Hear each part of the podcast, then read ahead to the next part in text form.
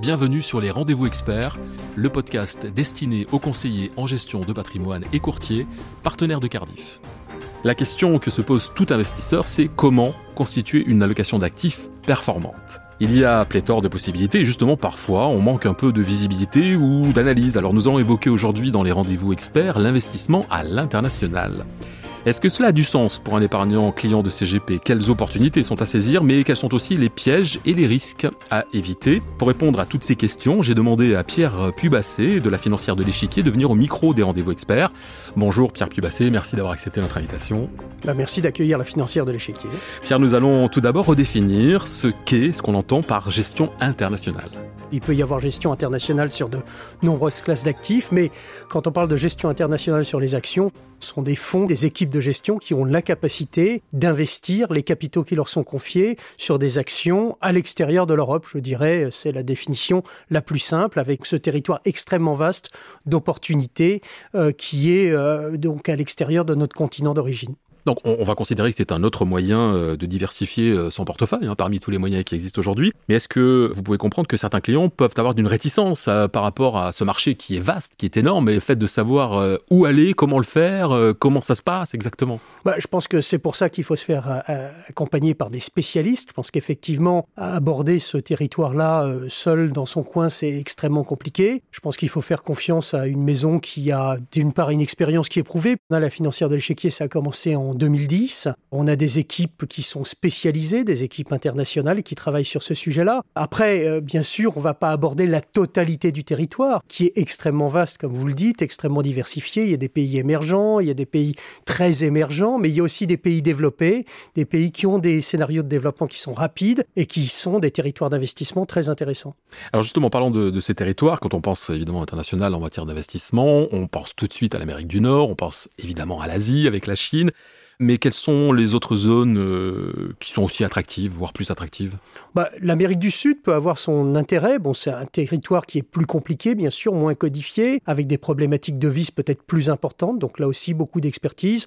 Euh, chez nous, on l'aborde de temps en temps. C'est pas notre territoire d'investissement principal. Nos territoires d'investissement principaux, c'est bien sûr les US, c'est bien sûr l'Asie du Sud-Est, la Chine, qui sont des territoires développés avec des entreprises qui progressent bien et qui offrent des scénarios de croissance Est-ce que vous vous concentrez sur des secteurs très particuliers ou est-ce que vous allez euh, là où la performance, là où les investissements vous portent?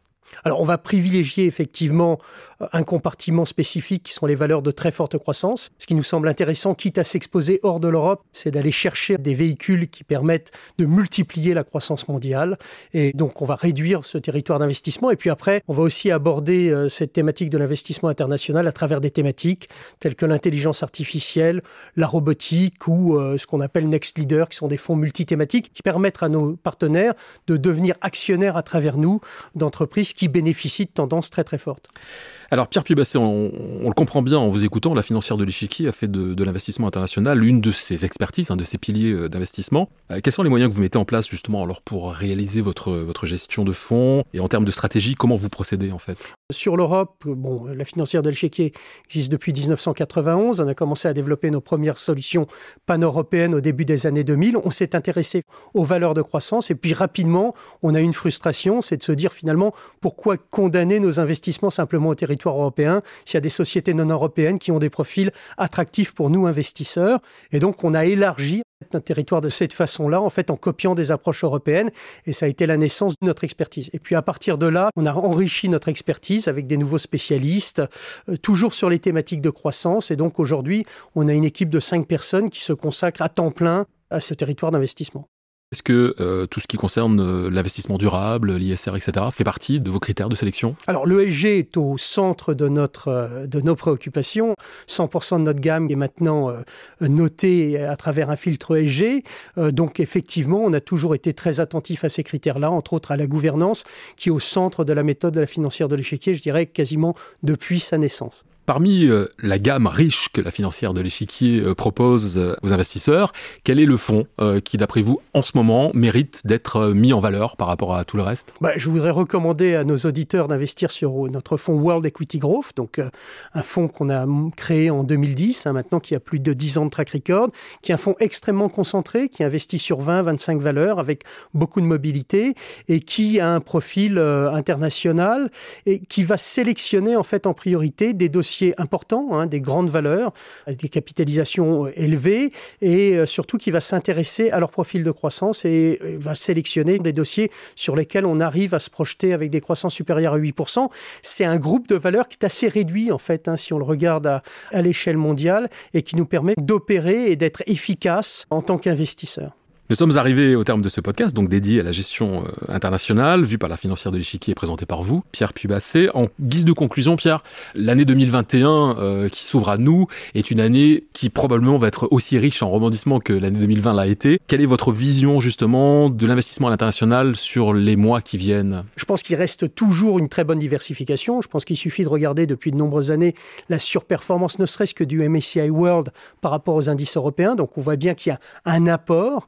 Euh, je pense que les histoires, les thématiques restent toujours très très solides. On assiste à une accélération de part de marché d'un certain nombre de métiers et d'un certain nombre d'entreprises. La diversification avec une, un positionnement à l'international me semble important dans une année probablement qui sera un peu plus équilibrée hein, euh, que l'année 2020 qui a fait la part belle à, la croissance et à la digitalisation. Plus que jamais, et je pense que ça devient obligatoire aujourd'hui pour un, un, partenaire de diversifier son allocation avec des positions à l'international.